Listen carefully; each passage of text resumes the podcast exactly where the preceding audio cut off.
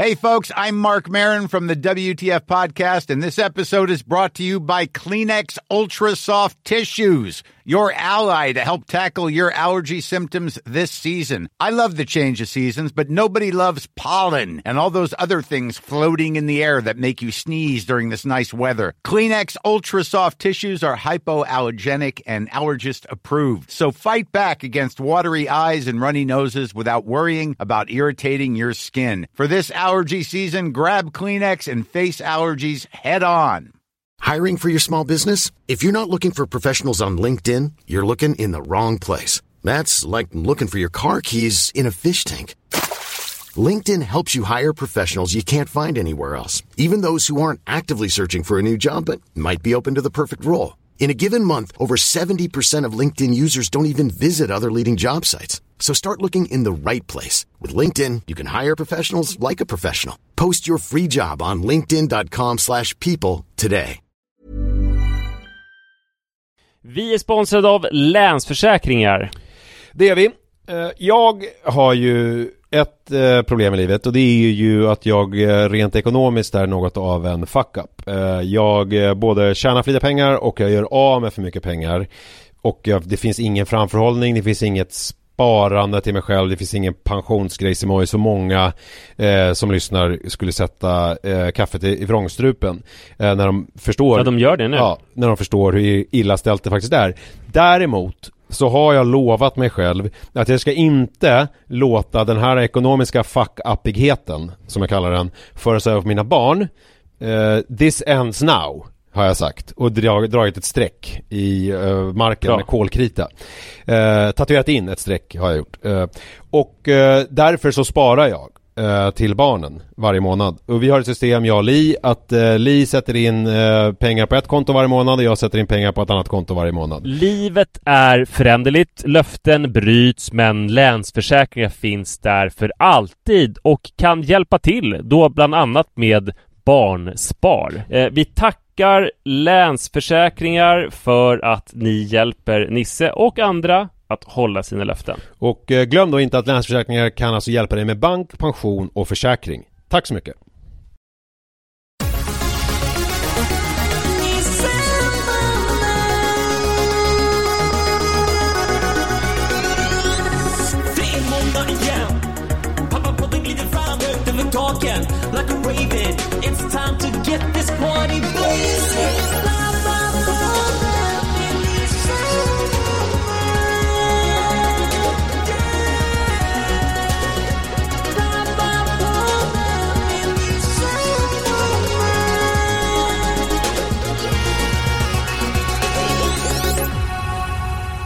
Hallå hallå! Varmt välkomna ska ni vara till Pappapodden.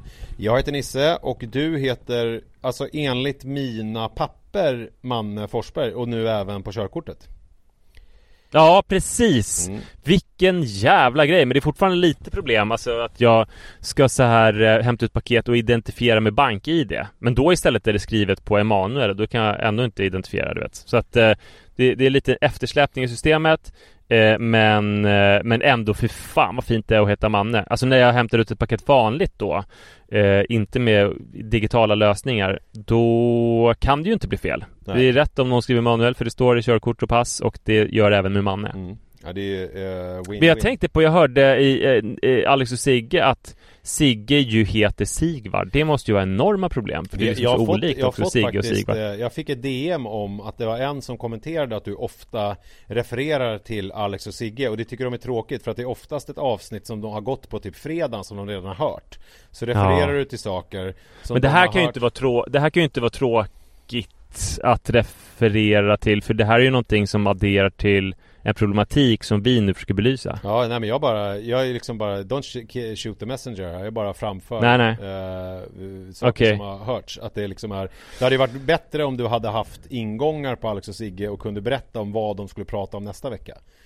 Eh, Ja, ja. Än Ja, att jag vi förstår. blir någon sån här Alex och Sigge kommentatorspodd. Men, men det är ju lite som att säga, eh, vadå att så här, Fan nu, nu pratade Nisse om en intervju i DN Men vad fan, den har jag ju redan läst. Ja, ja, ja. Jag bara, jag bara framför eh, Jo men bara- du får väl problematisera Jo men, det jag, du ja, men det, kan, det kan väl vara om man är en så här, ja, om jag nu försöker spela djävulens advokat. Om man nu är en poddlyssnare som lyssnar på kanske tre, fyra poddar och sen så har man precis lyssnat, man sitter på måndagen på jobbet och då lyssnar man igenom och så kommer vi lite efter Alex och Sigge och så har de liksom Det är väl om du har en ny take på det. Alltså att, att om, om jag läser en artikel i, eh, Ja. eller någon intervju, då har jag ju oftast eller du också, oftast att man har någon egen vinkel på det så att säga ä- Än att man bara typ eh, liksom återger som ett referat. Eh, Ja, jag, jag, Ja. jag vill inte tro att jag, att jag brukar, att det här är referat av Alex och Sigge-podden. Nej. Eh, Men vi släpper Nej. det då. Eh, Vi släpper den podden och så pratar, koncentrerar vi oss på pappapodden då. Eh, Ja, eh, nej men det är du skönt sit- att hämta du ut eh, inte, grejer. Det känns inte som att du kör bil för en gångs skull. Det känns som att du är stillastående Ja, jag har hunnit fram till Söder eh, Där jag ju är varje söndagkväll numera För att jag alltid bastar med Johannes. Och det här Din bror? är en ganska Min bror eh, Som kallas för Jojo. Skicka inget paket till honom med det namnet för det står inte i hans körkort. Eh, Men det är ganska revolutionerande insikt som Johannes och jag kommer till de närmaste veckorna. Eh, Det börjar med att vi började att åka rullskidor på dagen och basta på kvällen några gånger. Eh, Några söndagar för någon månad sedan. Och Johannes berättade att det, det är så annorlunda reaktion han får av sin sambo om han säger att han ska åka rullskidor. Eller och då blir hon så här, okej, ja, lycka till. Men det finns ju ingen entusiasm kring att han ska ut och motionera i sin ensamhet. Men om hon säger, jag ska åka Om han säger, jag ska åka rullskid, träffa Manne och åka rullskidor. Mm. Då blir hon liksom jätteentusiastisk.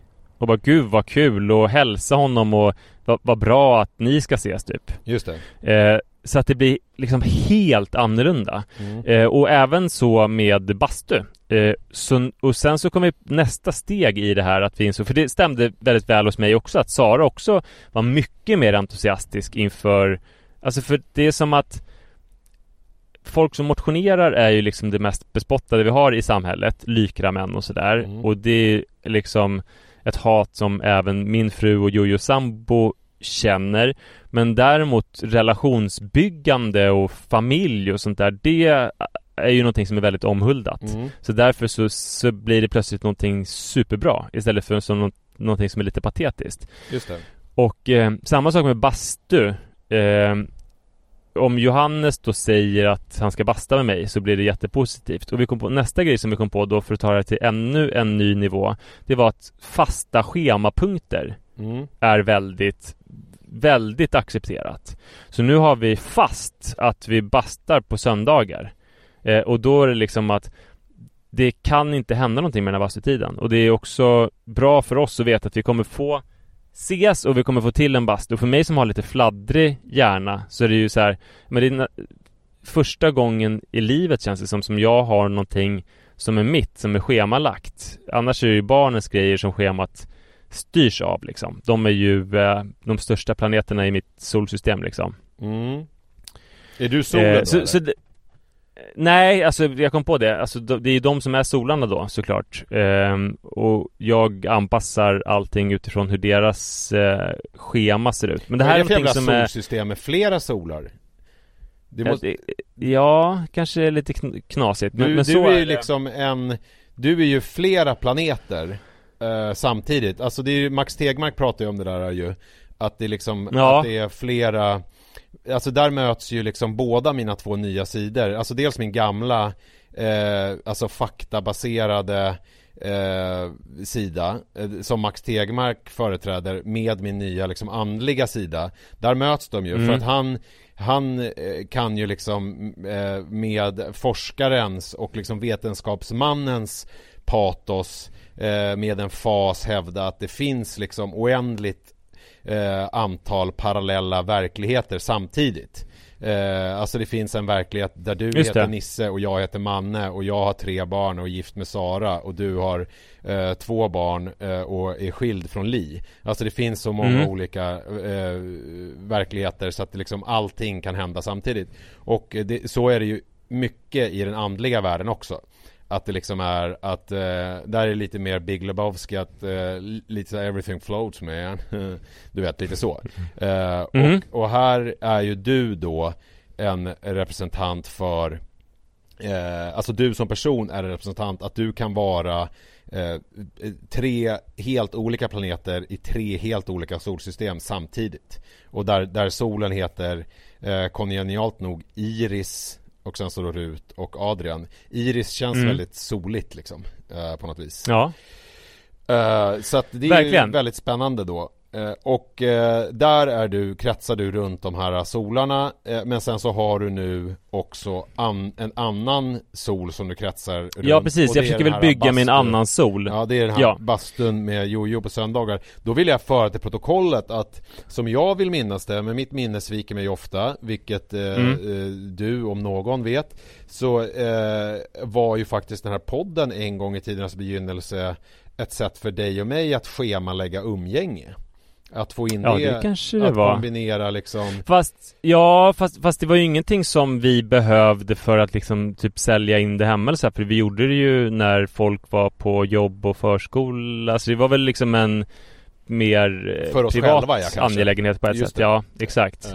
Ja. Eh, men, men jag vill, jag vill liksom tipsa om det här eh, för att det kanske finns fler som är som jag som inte har förstått vilken revolutionerande kraft det här är. Och det gäller inte bara bröder för att jag skulle träffa en ny lyssnare, är han till den här podden. Johan Rydén heter han, som är eventchef för Vasaloppet. Mm. Eh, vi skulle träffas och springa när Iris skulle haft träning, men sen tidigare las hennes träning, vilket gjorde att, alltså i vanliga fall så är det så att jag skjutsar dit och sen kan jag göra någonting med när hon är på träning, så skjutsar jag hem.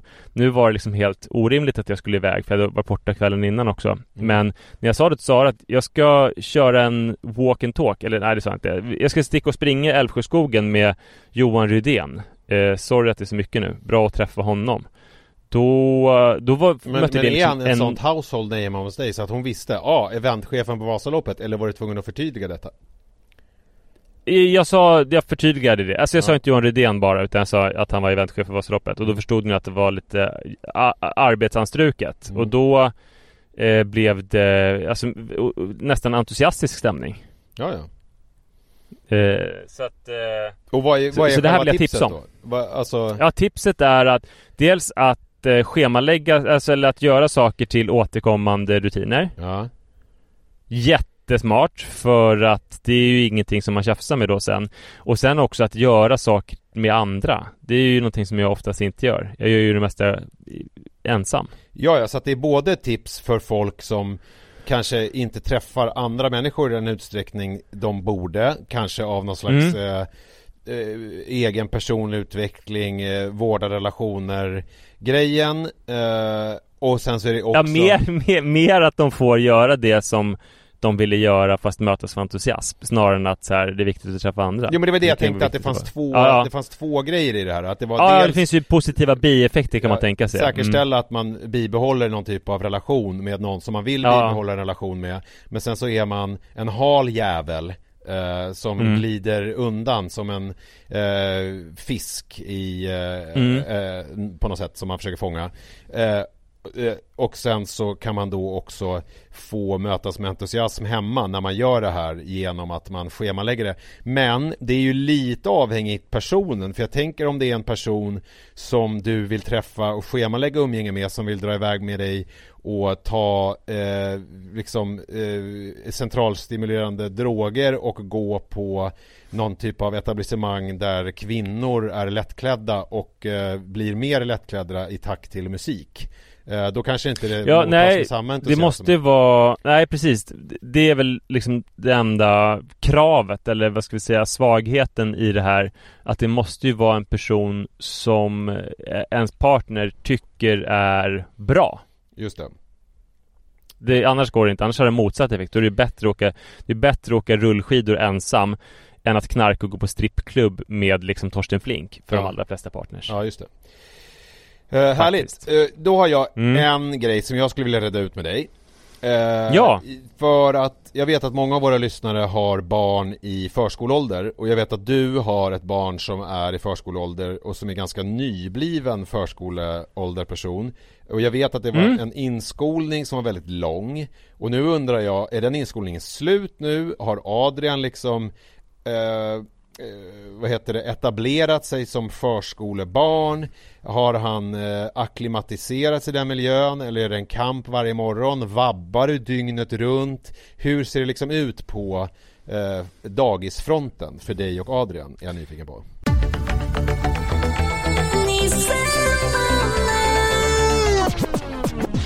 Ja men vad glad jag att du frågar. Jag, jag har nog pratat om det så jag har inte pratat om det sen det gick dåligt typ. Eh, eller som Det var ju typ andra dagen som det verkade gå dåligt. För att sen har det gått så bra så att det nästan inte har varit poddmaterial. Eh, till en början när jag lämnade honom så var det så att han grät när jag lämnade eh, och jag behövde lämna honom i en famn eller ett knä. Just det. Men det kändes ändå positivt för att jag förstod att gråten gick över fort och att han var glad sen på dagarna när jag var borta och att han Jag fick rapporter om att han sov och åt och sånt där så att eh, Det var ju liksom lite tråkigt med gråt men så här Han kändes ganska snabbt ändå inskolad men sen så ganska snabbt så Grät han inte längre när jag lämnade och alldeles strax efter det så behövde jag inte längre lämna honom i ett famn eller knä utan han sprang iväg. Och sen så också, är han inte så sugen på att gå hem när jag hämtar honom. Han är liksom sådär Ja men det känns som att han, eller man märker att han trivs väldigt, väldigt bra. Eh, så att det har varit en eh, stor succé. Och då tänker jag genast så här, ja men jag jag börjar tänka hela tiden att Adrian är annorlunda än det ser ut. Han älskar förskolan. Han älskar verkligen att vara ute. Han är ju så här, vill gå ut hela tiden och ut, även i mörkret liksom, gå ut och spela fotboll när det är mörkt och kallt ute liksom. Som jag inte alls minns att Iris ut gjorde. Nej. Samtidigt så kom jag på att minnet är så jävla dåligt så man kan liksom inte dra några sådana slutsatser. För jag minns att när han var lite yngre, kanske för ett halvår sedan, ett år sedan, så tänkte jag att fan han älskar att bada, badkar, eller i balja. Och det hatade Iris ut minns jag. De ville verkligen inte det. Just det. Eh, men nu vill han absolut inte. Han får panik om jag ska, om jag bara börjar tappa upp vatten. Okej. Så alltså, det är liksom nästan helt omöjligt att bada honom. Vilket ju tyder på, eller att Iris ut kan nog ha varit på sätt som jag inte kommer ihåg. Och det kan liksom skifta fort. Men just nu är han en person som älskar sin förskola och tycker att det är skitkul att vara utomhus. Vad vad härligt. Eh, solskenshistoria. Ja. Men hur tror du att det kommer gå nu? För det här är ju liksom, eh, nu ska vi se, han, det här blir ju, ja han är medveten är väl en sann modifikation. Men det här är ju hans första liksom eh, inträde i eh, vintersäsongen eh, Ja. som Alltså mer eller mindre medveten, det vill säga man kan protestera på ett sätt som inte bara är en bebisprotest utan som är liksom någon slags Mm. kultingprotest. Hur har han tacklat nu när det liksom senaste veckan varit ganska kallt och det är vantar och mössa och sådär, sådana saker. Hur, hur är han där? Alltså det känns, det, det är den här veckan som vi kommer behöva börja med det Men jag märker att det kommer nu För igår så gick vi ut utan vantar För vi skulle bara gå ut en kort stund Och sen så spelade vi fotboll Sen ramlade han så han fick händerna på asfalten så att de blev kalla Mm, Och då var han sur sen För att han frös om händerna just det. och idag så satte jag på vantar och då var det som att han Han kunde inte få av dem. Det var ju otroligt. Han försökte lite men sen var han sur resten av utevistelsen över att han hade vantar. Så det liksom lyfte inte. Vi hade inte så kul ute som vi brukar. Så att det blir ju verkligen eh, spännande att se om vi blir tvungna att bosätta oss i eh, Thailand under som, eh, vintersäsongen eller inte. Ja, ja just det, för det är det som är alternativet. Om barnet inte gillar Mm. vantar så är det liksom eh, Då är det Thailand som gäller. Ja, ja, men vad, eh, positivt då? Vab då? Vi vet än av den länge. punkten. Har, ni, har det varit någon vab? Det vet jag i och för sig för att vi, du vabbade ju i fredags var det väl va? Som du vabbade Ja. när vi skulle spela in. Vi har ju egentligen planerat nu att vi ska spela in på kontorstid på fredagar. Eh, Men då blev det ju första gången blev det inställt då för att du skulle Med start den 20 oktober. Mm. Ja. Eh, precis, det blev det. Och, men jag har vabbat extremt lite. Alltså faktiskt så har Iris och Rut varit mer sjuka den här terminen än vad Adrian har varit. Adrian var sjuk under inskolningen. Eh, och, men det var alla andra barn också och de var ändå feberfria och sådär. Så att eh, då bestämde liksom personalen att, ja men vad fan, hela gruppen får väl vara sjuk då. För att nu ska vi banne med skola in dem. Ja, ja, så att de, de Ehm. körde någon sån här, äh, fuck it, nu kör vi. Ja, exakt. Så att äh, de var väl hostiga och snoriga och lite småhängiga. Det men var, de det var, skolades det ändå var klägg i ögon, det var, det var älvor under näsan, det var liksom Ja, ja, ja. hosta och de, och de var, det var Allt det där. Ja, det var helt upp och nervända världen. Välkomna Ja, hit sa eh, kom, kom som ni är. Mm. Eh, men sen har han varit sjuk två gånger men det har bara blivit en vabb. Eh, eller alltså en dag gånger två. Så Mm. två, två vabbdagar bara på hela terminen. Det är ju faktiskt helt sinnessjukt lite. Ja, det är det Och det, jag har inte blivit sjuk. nej.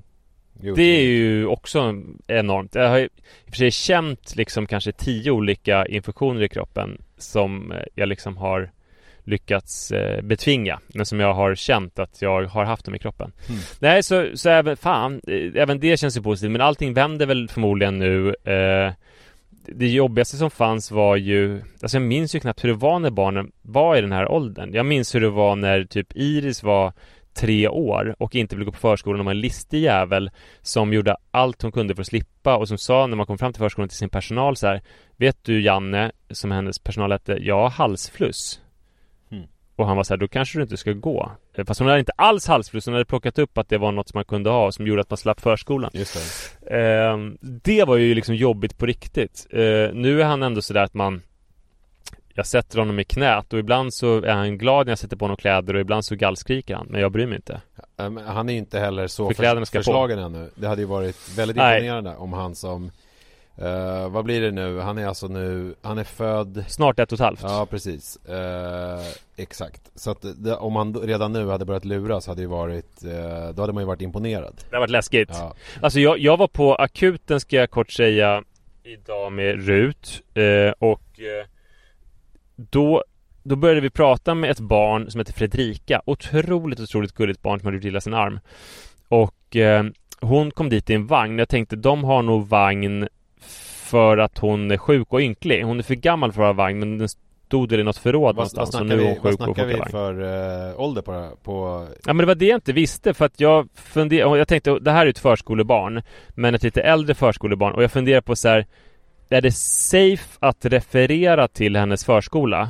Och fråga om kompisar på förskolan? Eller kan det vara så att hon har börjat i förskoleklass, tänkte jag Just det Det är ju jag coolare, då. vågade det är ju liksom coolare att säga eh, Har du några klasskompisar då? Och sen så får de säga så här, Det är nej, inte nej. säkert att det är coolare Nähä. Det är inte alls säkert att det är coolare inte. För att Sen när, vi tog, när jag tog reda på hur gammal hon var så visade det sig att hon var tre och ett halvt Jaha Så det hade varit jävligt, alltså då hade det varit bara jävligt konstigt om jag hade trott att hon gick i skolan, eller hur? Men alltså jag, ja, då hade ja, jag visst. bort mig för hennes mamma, som var jättetrevlig Men var det en Eh, väldigt, eh, det måste ha varit ett väldigt eh, långt eh, barn?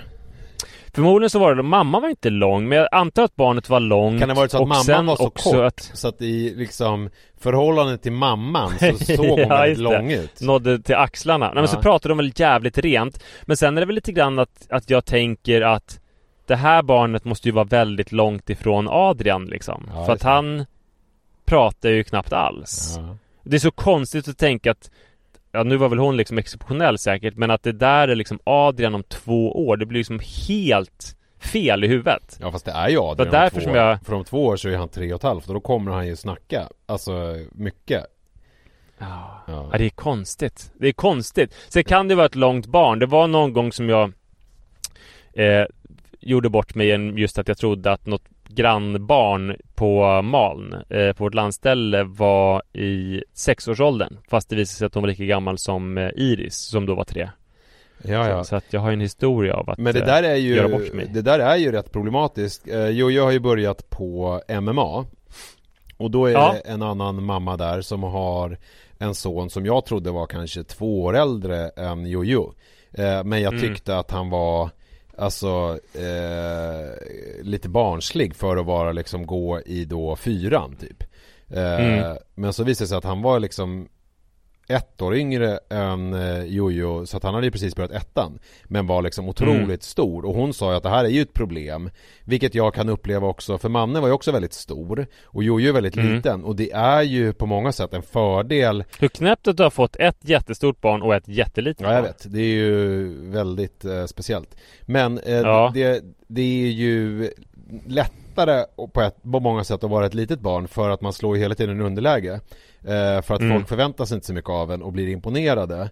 Eh, Däremot så när man har då ett lite mer storvuxen Det kanske man inte säger för det kanske är överviktig. Jag menar alltså lite mer lång när man är lite mer lång, Mm. långt barn så tror ju ofta vuxna att, eh, ställer ju andra krav på det barnet eh, Som ja. den inte riktigt kan leva upp till då och så blir man mer Och besviken där på skulle man vilja säga lite forskning, vad gör med ett barn? Man vet ju så här vad som händer, att, att det påverkar när man är född på året Man vet att det påverkar liksom hur man blir, var man befinner sig i syskonskaran Mm. Men det där måste ju påverka enormt mycket Ja.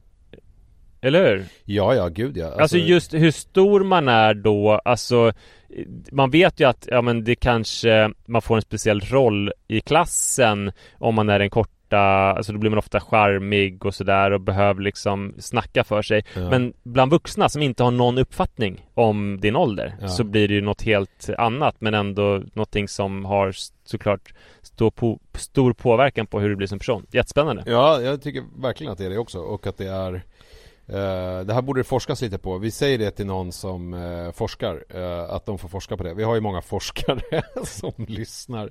Eller hur? Eh, Jag hade ju kunnat reagera så liksom Jävlar vilken korkad, vilket korkat barn Ja, verkligen. Eh, Alltså som jag kände lite att det var lite dumt att hon åkte barnvagn Ja, precis. Att du, det var din första och hade du liksom inte då Mm. eh, tagit, fått reda på hur gammal eh, hon var så hade du ju gått därifrån och tänkt att så här, fan vad konstigt att hon åkte barnvagn fast hon typ Mm. gick i, var typ, skulle ta studenten i vår. Eh, Så Mm. att säga. Hey, it's Danny Pellegrino from Everything Iconic. Ready to upgrade your style game without blowing your budget?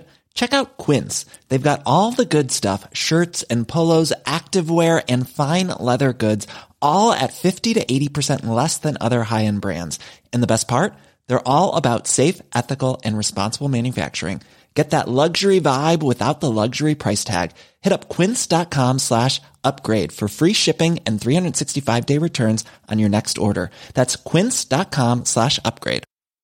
I'm Sandra, and I'm just the professional your small business was looking for. But you didn't hire me because you didn't use LinkedIn jobs. LinkedIn has professionals you can't find anywhere else, including those who aren't actively looking for a new job but might be open to the perfect role, like me.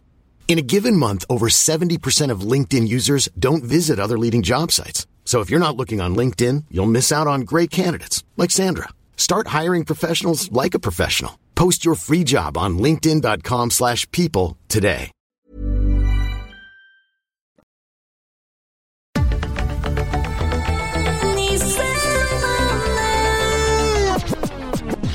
Nu vill vi höra om ADHD-utredningen Ja, alltså det är ju Får vi göra det? Ja men nu tycker jag, det är väl på tiden att vi pratar om det nu för nu Mm. har ju jag eh, Kort rekapitulation då, då. Eh, alltså short recap för alla eh, eventuella nytillkomna Då var det så här att jag gick in i väggen eh, Samtidigt som pandemin slog till med full kraft ungefär Alltså eh, tidigt 2020 och blev... Samtidigt som Fredrika föddes Prick Ja ja, alltså pratar vi om den här 3,5-åringen nu?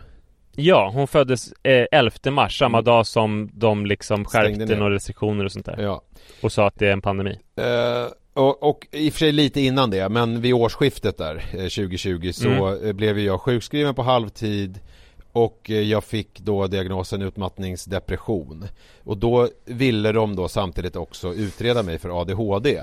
Eh, och jag gick då igenom den här eh, förberedande utredningen. Det är ju otroligt rigorösa tester för att bara bli antagen till själva utredningen.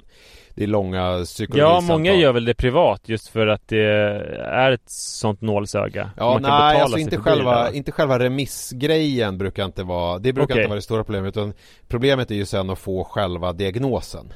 Eh, är ja. min Mm. erfarenhet i alla fall. Och jag gick igenom, mm, vad jag förstod i efterhand då, i stort sett allting.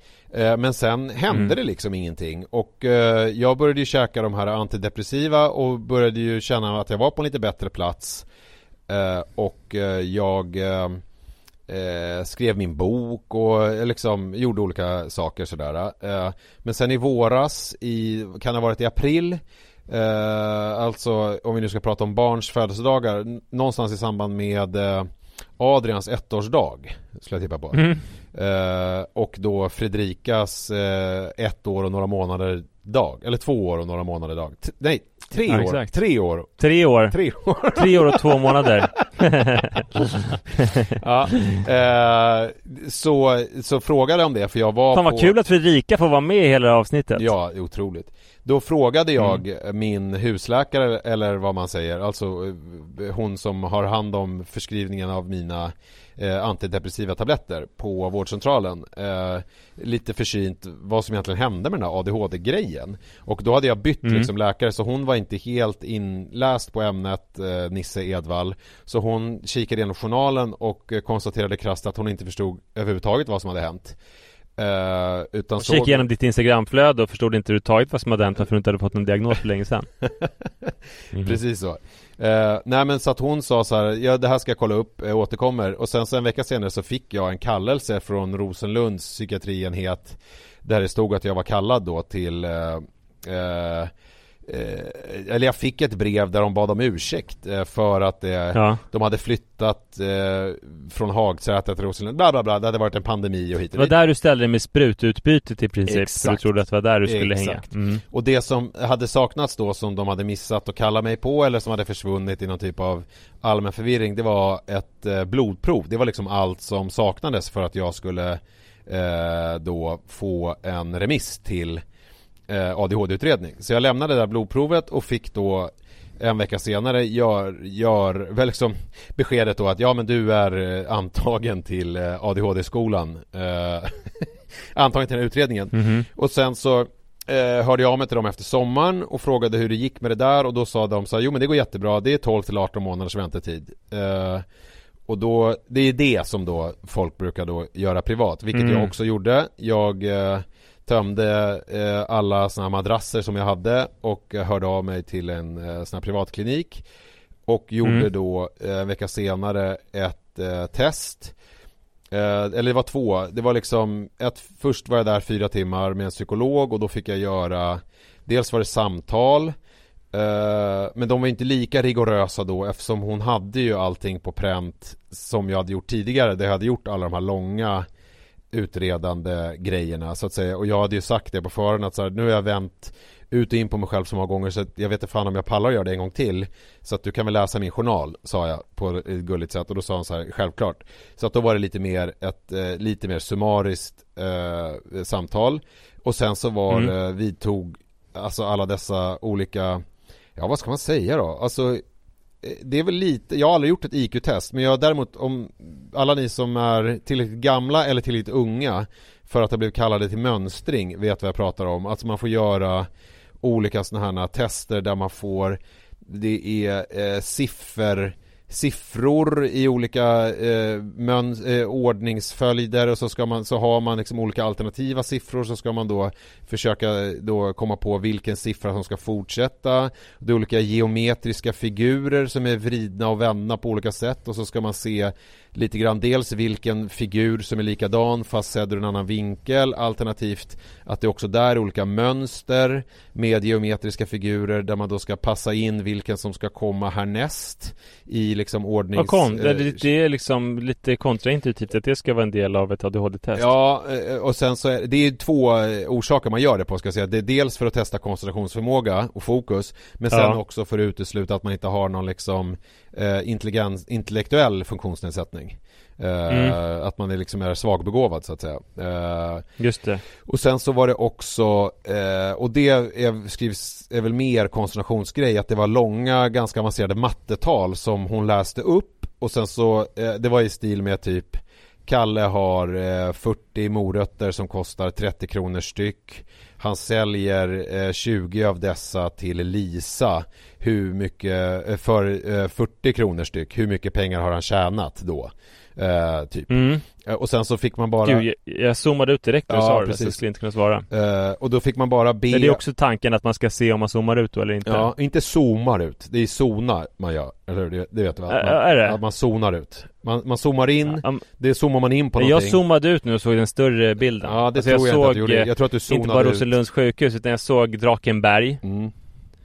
Eh, Västerbron Ja, och så vidare. ja eh, Nej men det är zo- zona ut man gör, man zone out Det är Ja. liksom ett eh, ang, angli, anglicism helt enkelt Ja, Eh, okej. Ja, eh, i alla fall så eh, och, och, och så får man då be om det här talet upprepas en gång Och sen så är det också att hon säger olika ord och sen ska man beskriva vad de betyder och då är det liksom eh, Jag frågade, är det ordförståelse eller är det vad de betyder för mig?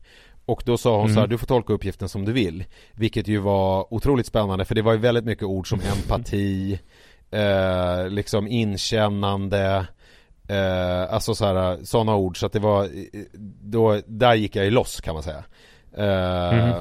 Och sen, det var roligt för att hur går man loss när man får höra ett sånt ord då? Nej men att jag Ja men jag pratar ju på liksom Käften går Ja. utav helvete Mm. eh, och, Så att det var från början så hade hon sagt Jag var där vid tio och hon trodde att vi skulle vara färdiga vid eh, Ja absolut senast ett. Men vid två fick Mm. vi liksom Vid två var jag färdig. Eh, Mm. Och sen så var det ett test som jag älskade. Det var ju ett renodlat kunskapstest. Alltså tänk eh, På spåret eller Vem vet mest. Alltså typ hur lång tid tar Mm. det för ljuset att ta sig från solen till jorden? Eller eh, Vem skrev eh, eh, Sherlock Holmes? Alltså typ sådana Vem målade Sixtinska kapellet? Alltså det var lite sådana frågor. Ja, kul. Ja, men det var ju ganska roligt. Det som var jobbigt med det här, eh, liksom för mig, det är ju att eh, jag har ju eh, alltid eh, varit en person som alltså omedvetet liksom klär på mig en liksom en mask i sociala sammanhang. Alltså att jag är Mm. eh, att jag kommer in och liksom min första impuls är att ta ansvar för samtalet och vara väldigt trevlig. Gärna typ, alltså min första impuls när jag sätter mig med henne, psykologen, det är ju så här att berömma hennes örhängen eh, Fråga henne om hennes utbildning eh, eh, Hur det kom sig att hon blev intresserad av psykologi och eh, gärna också kanske om hennes hemmasituation, huruvida hon är gift eller om hon har barn och då komma vidare kanske på fråga om eh, om det visar sig att hon har barn i femårsåldern att jag då paralleller till, drar paralleller till mina egna söner när de var fem år och jäm, eh, frågar eh, liksom saker om det där jag vill få reda på saker. Alltså det är ju min det är min impuls som person och har ju alltid varit. Men jag har ju förstått via liksom tidigare vårdkontakter och också via terapi att det liksom är eh, det liksom finns tillfällen där eh, mina förmågor eh, av det här slaget är liksom av godo och ibland så kan de liksom vara mer av ondo, det vill säga skälpa för att jag är inte där för att vara trevlig, jag är där för att bli typ utredd.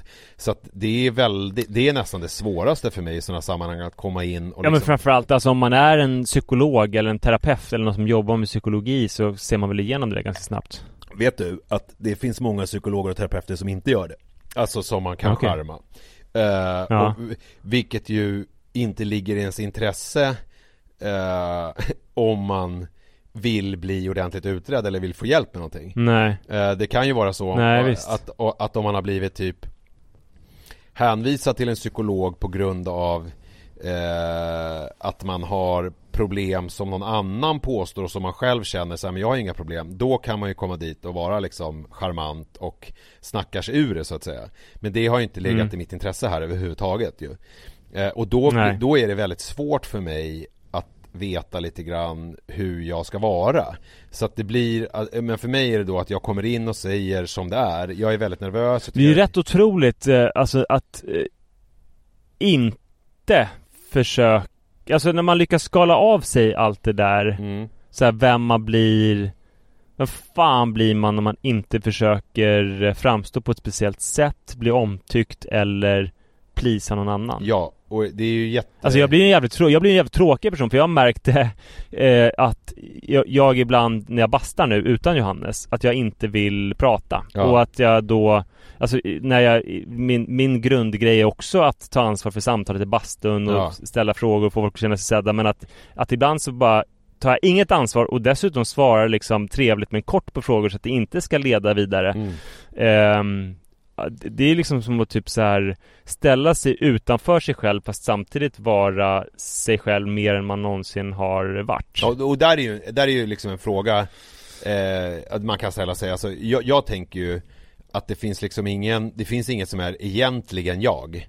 Alltså jag, jag är ju, det är ju inte som att jag spelar en roll Alltså när jag är den här trevliga personen. För att jag menar, jag, jag är ju genuint intresserad och jag tycker ju om människor. Alltså det är ju Det är ju en grej som jag kommer fram till, vilket jag kommer återkomma till lite senare eh, När jag Ja. pratar om mer resultatet av den här eh, Liksom Nej, det är väl mer så att svara upp mot sina behov hur de är. Alltså om man, om man är en sån här person som alltid ska ta ansvar för samtal och vara trevlig och charmig eh, så är det ju liksom att man eh, väldigt ofta är så. Men att ibland kanske man absolut inte är så. Och att, ja. Nej, men, men så här, att så här tänker inte jag spela sin roll när man, inte, när man är någon annanstans liksom. Så här tänker jag, att man är väldigt Folk pratar ju väldigt mycket om att man ska jobba, jag har ju pratat om det här lite tidigare med att man ska jobba på sina styrkor, inte på sina svagheter ju. Alltså eh, att om man är bra på någonting, alltså i livet, så ska man liksom kämpa med det och liksom lite grann försöka gömma undan sina svagheter istället för att tänka att man ska, om man nu är en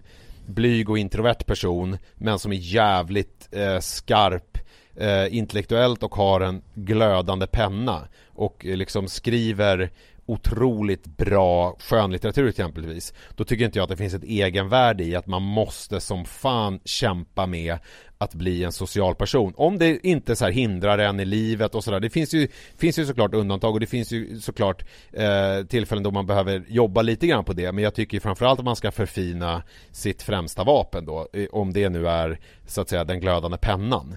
Eh, Mer än att man ska tänka att jag måste vara eh, ett geni i sociala sammanhang.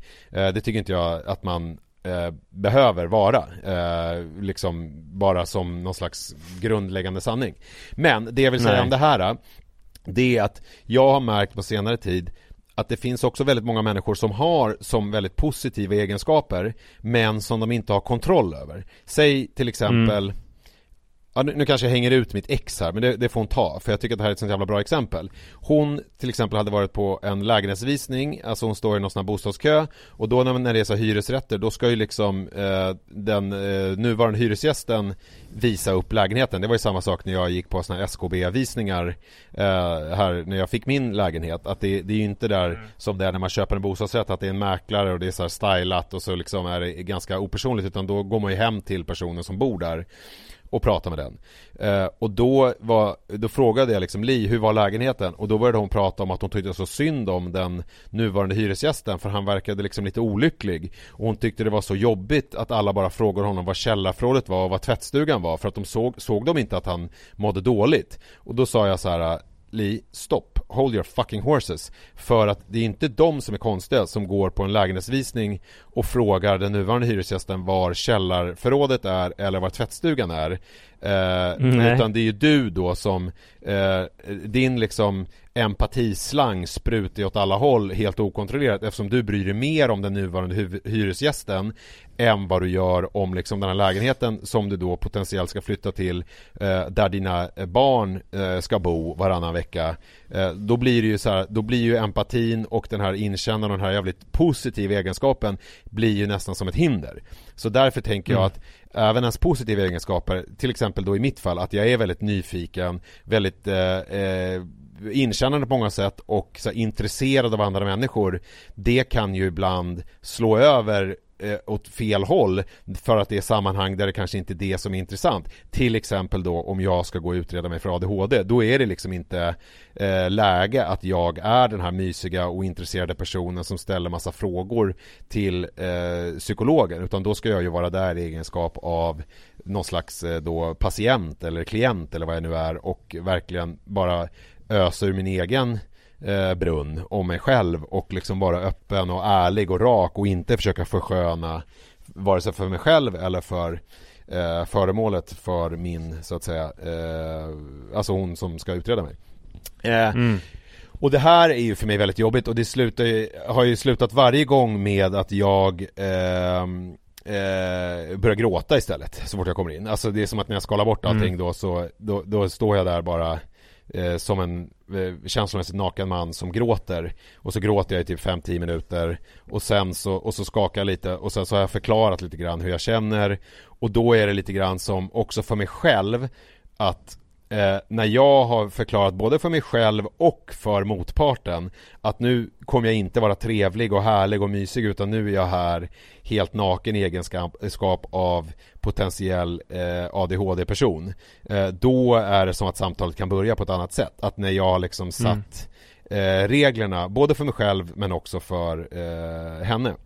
Ja, eh, så att, och det här tycker jag är speciellt för att jag har ju kommit fram till att det här är ju någonting som jag har gjort omedvetet i hela mitt liv Att jag har liksom, även för mig själv Att jag liksom har inte fattat, alltså när jag kommer hem och det bara är helt tomt och jag sitter i soffan och bara stirrar och inte orkar gå upp Så har jag sen när jag har gått ut, om jag nu ska ta eh, ett glas med dig då, alltså alkoholfritt i ditt fall men, men då alkoholfullt i mitt fall eh, Så har jag sen när jag har kommit ut, då är det som att jag helt har släppt den där depressiva personen som har varit där hemma Även för mig själv och liksom tänkt att eh, det är liksom inget problem Men sen så har ju den personen hela tiden funnits kvar och det här har ju gjort då att jag inte riktigt har fattat vidden av mina egna problem. För det som hände då när jag var på den här delgivningen som det då heter i eh, förra veckan eh, så, så förklarade ju hon för mig att jag har då eh, nu ska vi se om jag får det rätt alltså. Jag har alltså då eh, kombinerad eh, medelsvår eh, ADHD och då finns det lätt och det finns medelsvår och det finns svår. Eh, och Mm. eh, kombinerad betyder att man både har nu ska vi se om det är då att jag minns rätt. För jag har inte fått det i skrift ännu. Utan jag har bara fått det muntligt för att de ska skicka ut Mm. det om några veckor. Jag har alltså både kont- känslo, problem med känsloreglering men jag har också problem med fokus. Eh, Just alltså det. att det är de två sakerna som jag har som har Fokus fattar men vad är känsloreglering för någonting? Känsloreglering i mitt fall är ju att jag, alltså mina utbrott, eh, om man nu ska Mm. krasst. Eh, alltså att jag får okontrollerade utbrott som jag inte eh, Som jag inte vet att de kommer alls och sen så kommer de bara och sen så försvinner de. Att jag liksom har problem med det. Sen är det ju också så att jag om jag tittar tillbaka på hela mitt liv så har jag haft väldigt svårt att sortera eh, vad jag känner för saker. Alltså eh, liksom Eh, är, det, är det kärlek? Är det liksom eh, eh, Och att allting bara snurras ihop i ett, i ett stort jävla virvar i huvudet liksom Att det är eh, kärlek till barn eh, Relationen till dig Kärleken till Li Relationen till någon annan vän Relationen till kollegor Alltså att jag liksom inte Jag kan inte Jag kan inte få någon rätsida på vad som är vad Och jag kan inte heller Nej. förstå om jag eh, mår dåligt för att jag inte har några pengar kvar eller om det är för att jag har glömt att borsta tänderna i två minuter på morgonen. Alltså jag så här, väldigt svårt att sortera alla de här olika känslouttrycken. Eh, och det, Ja. det är ju någonting som har hängt med mig sen jag var barn egentligen. Fast när jag, jag hade ju liksom inga problem med ångest när jag var barn. Utan då var det bara Alltså känslor och impulskontroll. Eh, det är det ju också, alltså bristande impulskontroll eh, har jag ju också. Och de, att de då rekommenderade medicinering eh, och deras olika sådana program som man kan, som jag har gått ganska mycket då, eller som Manne också har gått då, som jag känner till då med man träffar en Ja, ar- det. arbetsterapeut och man går sådana här kurser med att leva med ADHD och sådär. Eh, och det här var ju, eh, apropå då känslokontroll så kände jag ju ganska mycket efteråt fast jag kände mig också ganska tom. Eh, men däremot så har jag ju känt nu, nu ska vi se, vad är det idag? Nu är det söndag när vi spelar in det här. Så har jag känt liksom ångest för första gången på väldigt länge, fredag, lördag, söndag. Eh, och jag har liksom inte riktigt jag har inte riktigt kunnat förstå vad det är men när jag liksom har nu försökt sortera det här eh, och använda mig av olika sådana eh, att jag sitter och försöker tänka och skriva lite och förstå vad det är jag känner så är det väl så att jag liksom känner någon typ av ångest för det här eh, att det, Alltså det här beskedet för att det är så tudelat att få ett besked som innebär någon slags hopp om att jag liksom kommer eh, och jag är ju till viss del redan där känner jag liksom mentalt på eh, en annan plats än vad jag var bara för liksom ett år sedan. Eh, men det är Mm. också någon typ av förtvivlan över att jag har varit på sån fel plats liksom hela mitt vuxna liv. Att det liksom är från att jag var 20 För nu när jag börjar nysta i det här och tänka tillbaka så är det ju liksom Den här ångestproblematiken och de här eh, egentliga problemen eh, Som jag nu har fått på papper har ju jag haft jämt liksom. Och att jag upplever att Hela mitt liv har ju gått ut på att liksom överleva. Och att jag har gjort mycket av de här sakerna som rekommenderas. Man får ett sånt här litet häfte med liksom tips på hur man ska eh, leva eh, som när man har ADHD och då är det ju göra lister, tydliga rutiner eh, Ja, du har gjort allt det där av dig själv. träning. Ja, jag har ju liksom Jag har ju på något sätt självmedicinerat Alltså utan droger på något vis Med hjälp av lister Ja. och liksom kontroll och sånt och Men, rutiner och Ja. pärmar och... men det som har det, det har ju inte gjort Det har ju inte gjort att jag har levt Jag vet inte, jag har Jag har köpt en bok här av en kvinna som heter Lotta Berg Skoglund Jag tänkte Jag bara eh, läste lite i inledningen av den Och då då läste jag, då var det liksom en kvinna och hon var mycket äldre än jag när hon fick sin diagnos eh, Vilket Mm. ju gjorde att jag kände liksom eh, Alltså att, att, att det, det här med att få den här diagnosen så här sent i livet eh, kontra att få den när man är ung, om jag jämför med Manne till exempel, som jag, med, alltså min son Manne, som jag känner liksom har fått verktyg redan nu. Alltså jag känner ju att han som Ja. blivande 14-åring har liksom kommit så mycket längre än vad jag har gjort som är liksom 43 vad det gäller att hantera de här grejerna. Vilket jag såklart är otroligt glad för, för hans skull. För att jag, man vill ju sina barn det allra bästa. Men jag känner ju, det, det känns ju lite jobbigt för mig att jag liksom hade kunnat kanske ta tag i det här, eller eh, inte ta tag i det för jag visste ju inte om det, men att det liksom någon hade kunnat påpeka det eller att jag hade kunnat få hjälp tidigare. Eh, så att det är liksom en tudelad känsla i att, att jag både känner så här, fan vad skönt, nu kan jag liksom eh, börja leva på riktigt. Eh, samtidigt som jag känner så här, fan vad deppigt, jag hade kunnat leva det tidigare. Och nu kommer jag dra en, jäm, en parallell som jag tror kanske är lite som att Sverigekyrkan och som kanske får folk att tappa eh, morgonkaffet i knät. Men, men jag upplever det lite grann, jag håller på och kollar på Band of Brothers nu sent om sidor, en 22 år gammal tv-serie om eh, amerikanska eh, fallskärmsjägare i andra världskrigets eh, slutskede, alltså under Mm. eh, invasionen av eh, eh, ja, då D-Day, Normandie, Frankrike och sen så sedermera eh, liksom den eh, fortsatta eh, striderna i, mot Tyskland då så att säga, vidare in mot Tyskland. Ja. Och då hur man lever dag för dag. Att det liksom finns ingen framtid, det finns ingen dåtid, det finns bara här och nu. Och så upplever jag när jag tänker tillbaka på mitt liv. Att det är så det har varit. Att jag liksom har levt dag för dag. Eh, och jag har liksom inte kunnat se någon framtid, jag har inte kunnat se någon dåtid utan jag har bara sett nu. Eh, och då är det ju rätt läbbigt att man liksom nu känner att det finns en framtid och att det finns en dåtid. Att det liksom är, det, det är liksom så pass tyst i huvudet så att jag kan reflektera över alla de här sakerna. Och det är ju verkligen både positivt och negativt. Eh, och jag upplever ju, och det här är också återigen, nu får ni liksom eh, hälla, förlåt om ni häller ut er andra kopp kaffe, men Alltså att jag nästan kan uppleva samma sak som folk som har varit i krig och som har PTSD.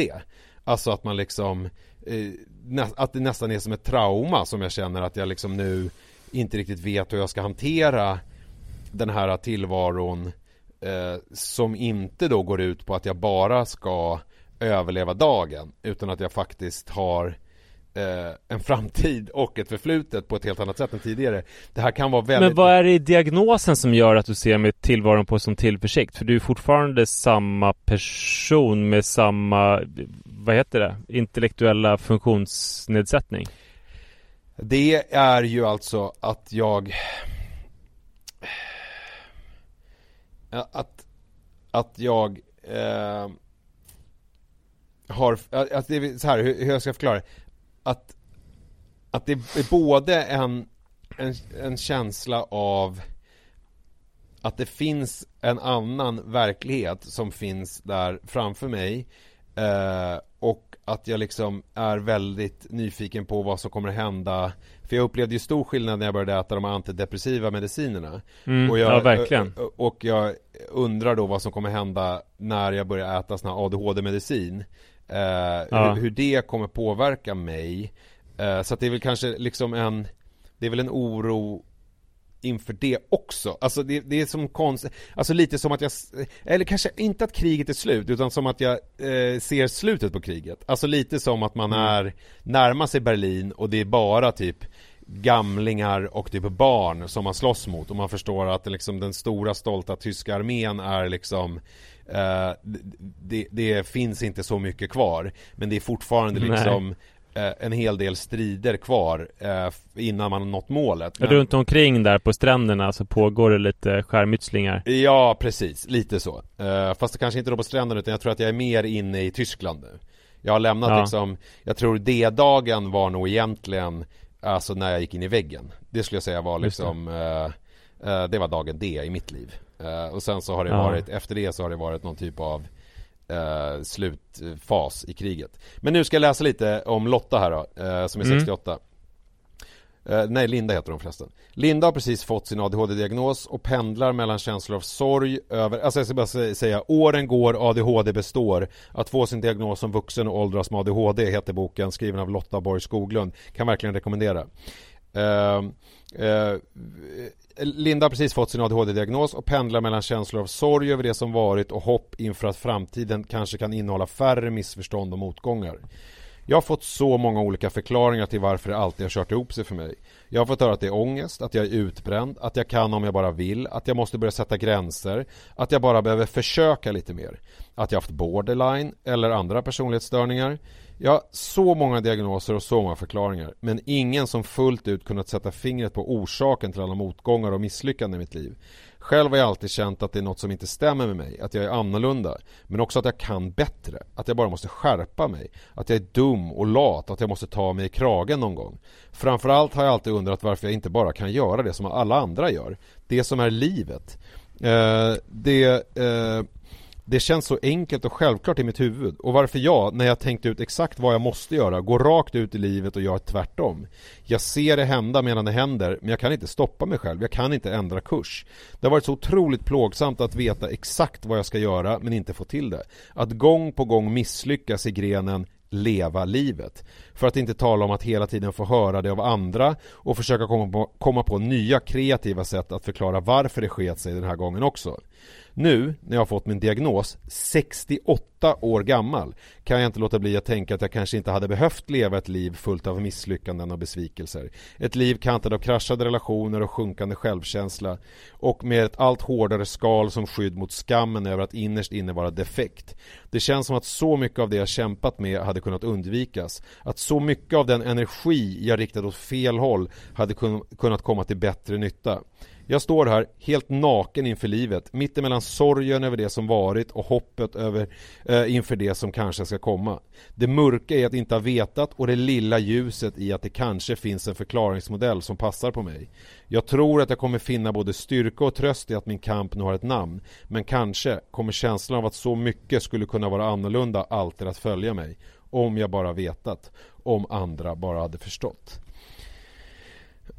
Ja, det är otroligt drabbande. Ja, ja men och, och där kan jag ju känna en sån jävla stolthet över mig själv för första gången i mitt liv och att jag faktiskt inte har fuckat upp allting. Att jag liksom, Nej. trots det här, har lyckats liksom ha någon typ av karriär, även om den har varit liksom pekuniärt jävligt jag har haft jävligt mycket i övrigt att önska Men det är ändå någon typ av karriär och att jag har liksom eh, ett äktenskap bakom mig som var i mångt och mycket väldigt bra och att jag har två otroliga ungar och att jag inte har liksom massa kraschade förhållanden, massa destruktiva relationer, ett eh, missbruk, Missbruk. eh, eller annat utan jag har, jag har ju eh, gång på gång helt, i, alltså utan att vara medveten om det, valt rätt. Eh, alltså jag, jag, för jag upplever att jag aldrig fattat ett aktivt beslut egentligen hela mitt liv utan saker har bara hänt. Men det som jag har trott har varit liksom Det här som du vet som jag har beskrivit i podden Det här äh, att jag har ett eh, Att jag är som en ehm, eh, vad är det, skalbagge eller vad är det jag har sagt? Alltså att det var ett hårt yttre men liksom ett jävligt mjukt inre Att jag har liksom att jag har skelettet på utsidan Att, jag att, det inte, att det inte har funnits någon botten i mig. Det är så jag upplevt det Att det liksom inte har funnits någon liksom, något skelett Någon grund Utan det har bara varit gelé inuti. Eh, Och jag har ju känt mig liksom eh, Att jag har tänkt att det, det är något fel Jag är otrygg Jag är liksom eh, jag, jag, det är något kon, jag har inte kunnat förklara det med, jag, liksom med min uppväxt eller någonting men jag har bara känt det som att det är eh, någonting som är väldigt knas. Men nu har jag däremot vänt det där till att det är så här, alltså jag är ju för fan psykiskt så är jag ju starkare än de flesta. För jag har ju trots att jag har haft liksom eh, det här eh, alltså neuropsykiatriska funktionsnedsättningen lyckats liksom eh, styra upp ett jävligt bra liv. Eh, och att det liksom är eh, och, och att jag, där kan jag ju känna att om jag nu liksom börjar medicinera och jag liksom blir medveten om allt det här Då tänker jag så här, sky's the fucking limit på ett sätt För att då tänker jag, då är ju jag helt plötsligt Generalsekreterare för FN. Ja men då är jag ju helt plötsligt inte en person som är en fuck-up inuti utan jag är ju liksom mer stabil och trygg än de flesta. Bara det att jag har haft Ja. liksom eh, eller jag har då en defekt i skallen som har gjort att det liksom har inte, att bitarna liksom inte riktigt fallit på plats. Och det är ju en insikt som eh, inger hopp och förtröstan inför framtiden och liksom att jag känner mig så här stolt över mig själv. Eh, stolt över mig själv eh, men samtidigt så kan jag ju liksom känna en otrolig sorg inför den här 22-åringen som liksom satt och hade panikångest på tunnelbanan och grät på när han jobbade på dagis och liksom ingen förstod inte minst han själv förstod vad det var som var problemet och vad det var som gjorde att livet var så jävla jobbigt och varför han inte någonsin kände att det här som var det jobbigt att bli vuxen-fasen aldrig gick ur utan att det var som att hela livet var en lång period av att det är jobbigt att bli vuxen.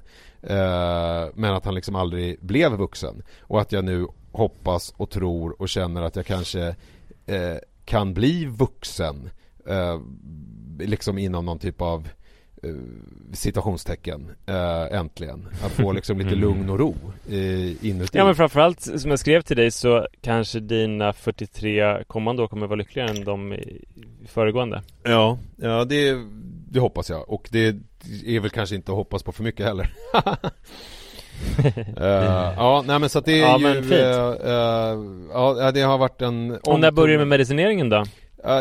Då är det så här nu att Då har jag nu återigen kommit i kontakt med I min resa nu in i det privata eh, För där är det ju så att då kostar det ju pengar fortfarande då om man ska gå på eh, alla de här medicinerings eh, Alltså träffa en läkemedels Alltså och konsultera om läkemedel och sen så är det sådana kontroller Alltså sånt som min son gör hela tiden.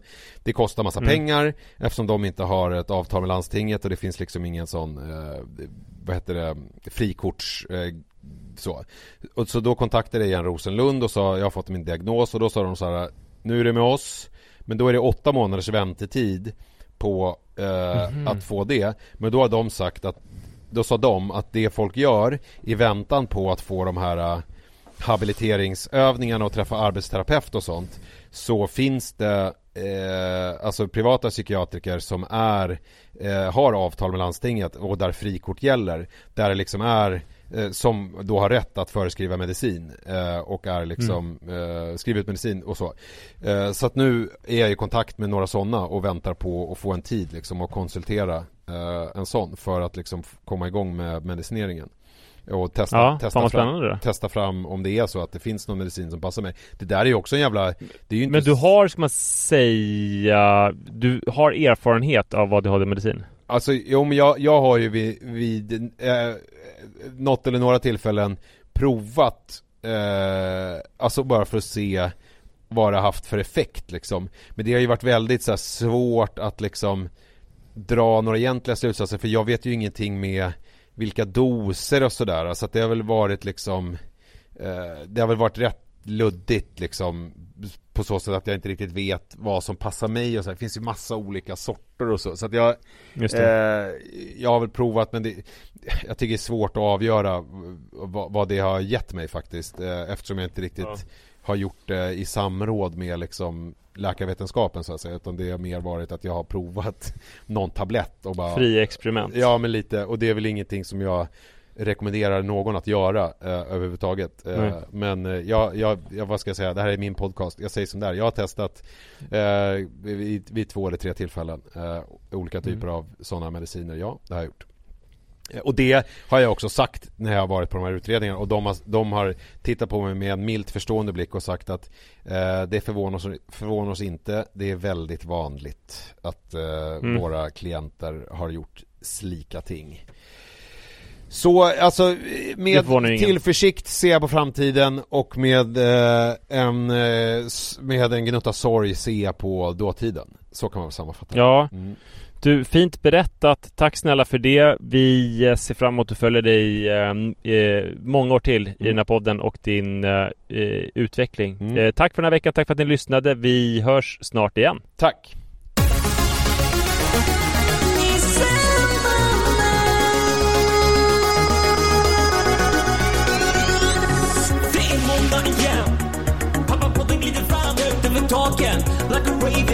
It's time to get this party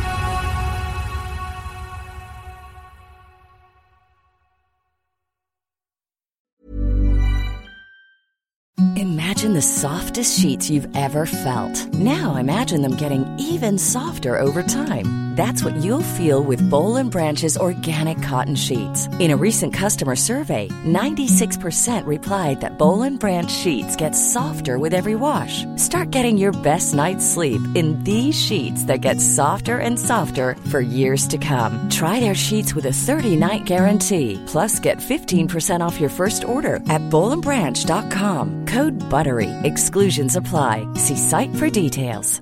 Hi, I'm Daniel, founder of Pretty Litter. Did you know cats tend to hide symptoms of sickness and pain? I learned this the hard way after losing my cat, Gingy. So I created Pretty Litter, a health monitoring litter that helps detect early signs of illness by changing colors, saving you money and potentially your cat's life. Pretty Litter is veterinarian developed, and it's the easiest way to keep tabs on your fur baby's health right at home. Go to prettylitter.com and use code ACAST for 20% off your first order and a free cat toy. Terms and conditions apply. See site for details.